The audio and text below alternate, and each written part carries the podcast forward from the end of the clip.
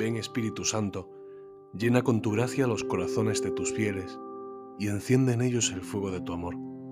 Envía, Señor, tu Espíritu y serán creados, y renovarás la faz de la tierra. Oh Dios, que iluminas los corazones de tus fieles con las luces del Espíritu Santo, haznos sentir según este mismo Espíritu y gozar para siempre de sus consuelos. Te lo pedimos por Jesucristo nuestro Señor. Amén.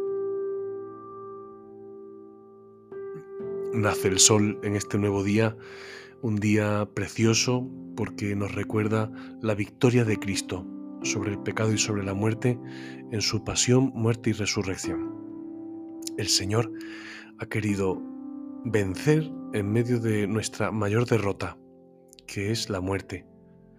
Ahí ha vencido el Señor. Y por eso le damos gracias y venimos a cantar himnos en su nombre, en su honor en este día del resucitado, en el domingo. Hoy, quinto domingo del tiempo ordinario, vamos a traer a la oración las oraciones de la misa de hoy, que nos irán acompañando durante toda la semana. En la antífona de entrada rezamos, entrad, postrémonos por tierra, bendiciendo al Señor, Creador nuestro, porque Él es nuestro Dios. Marca el tono de lo que para nosotros tiene que ser la celebración de la Eucaristía. Es entrar, postrarse por tierra, bendecir al Señor porque Él es nuestro Dios. Entrad. Tenemos hoy que pedirle al Espíritu Santo que nos haga entrar en la Eucaristía. En una actitud de adoración, como dice la antífona, postrémonos por tierra. Pongámonos delante del Señor humildemente postrándose delante de Él y bendiciéndole. Hemos venido hoy, en este día, el Señor nos llama a adorarle, a estar con Él, a darle gloria. En la oración colecta rezamos, protege, Señor, con amor continuo a tu familia, para que al apoyarse en la sola esperanza de tu gracia del cielo, se sienta siempre fortalecida con tu protección le pedimos al Señor que proteja con amor continuo, con un amor que siempre permanece, con un amor que siempre está. ¿A quién? A tu familia. Qué hermoso esto. Somos familia de Dios. Dice el Señor en el Evangelio, ¿quiénes son mi madre y mis hermanos? Los que escuchan la palabra de Dios y la cumplen. A nosotros el Señor nos ha llamado a ser parte íntima de Él. No nos ha llamado el Señor a ser sus esclavos, nos ha llamado a ser parte íntima de su corazón. A vosotros ya no os llamo siervos, sino que os llamo amigos. Por eso le pedimos al Señor hoy que nos proteja a nosotros, que somos su familia, para que al apoyarse en la sola esperanza de tu gracia del cielo, qué bueno esto. ¿Cuál es mi apoyo? ¿En qué me sostengo? ¿Qué es lo que me da seguridad? ¿Es mi fama? ¿Es el dinero que tengo? ¿Es mi trabajo? No, la esperanza en la que nos tenemos que sostener, en la que nos tenemos que apoyar, es la gracia que me viene de lo alto. Es la fuerza de Dios. Esto es fundamental porque es la clave del cristiano. El cristiano no es alguien que acude a un sitio donde se le dan unos valores y con esos valores puede hacer cosas buenas. El cristiano es alguien en quien está el Espíritu Santo, que nos viene del cielo.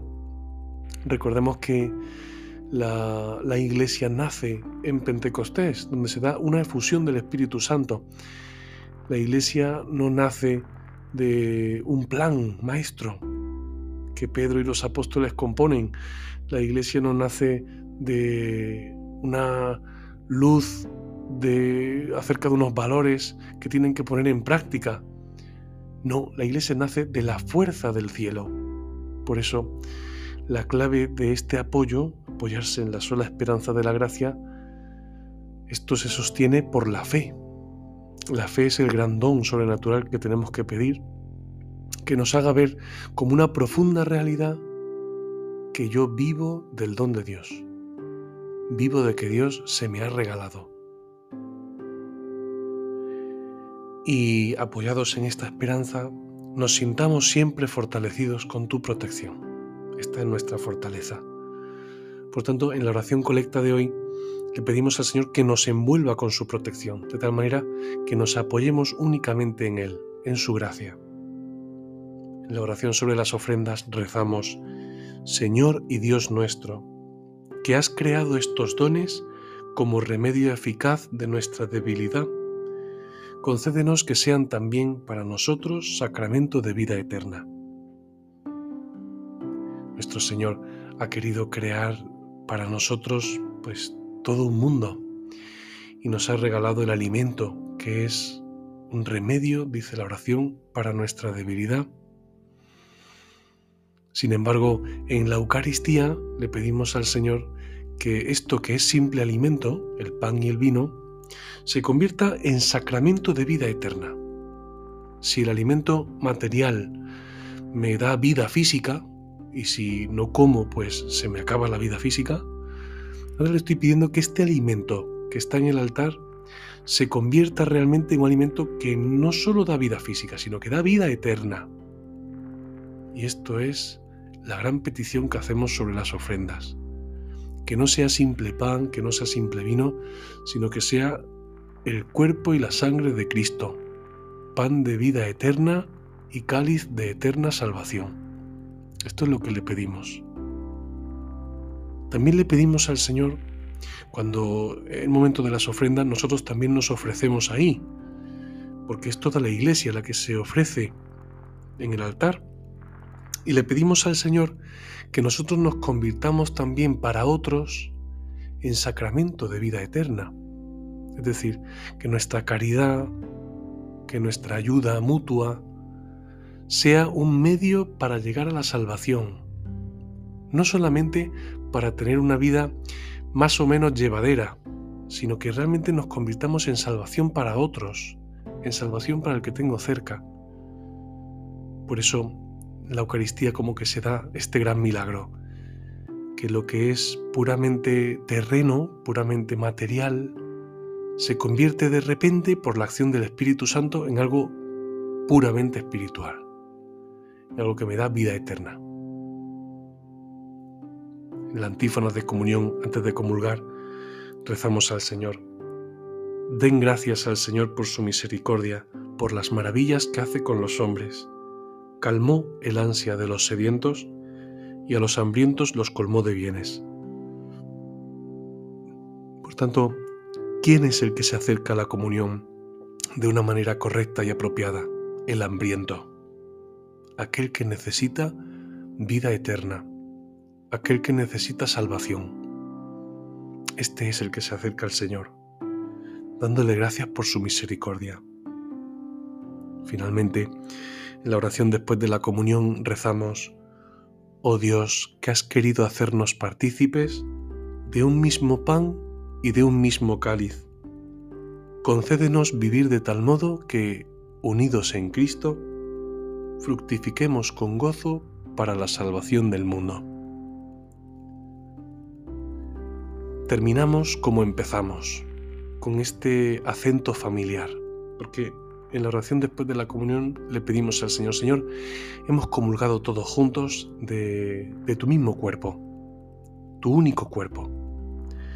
Te pedimos que nos unas en ti. Hemos comulgado de ti, queremos que nos unas a todos en ti, de manera que seamos una familia.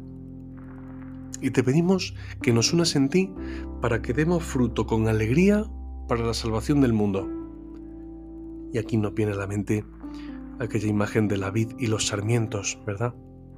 Así es la iglesia.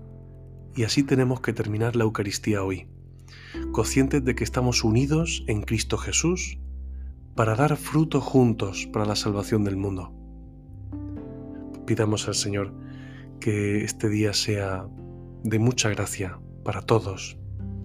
Pidamos al Señor unos por otros y que realmente en este día experimentemos la protección amorosa del Señor cómo el Señor nos da el pan de vida eterna y cómo el Señor nos une entre nosotros para dar fruto, unidos para que el mundo crea. Ven Espíritu Santo, te amamos. Ven Espíritu Santo, te necesitamos. Ven Espíritu Santo, te invocamos junto con María.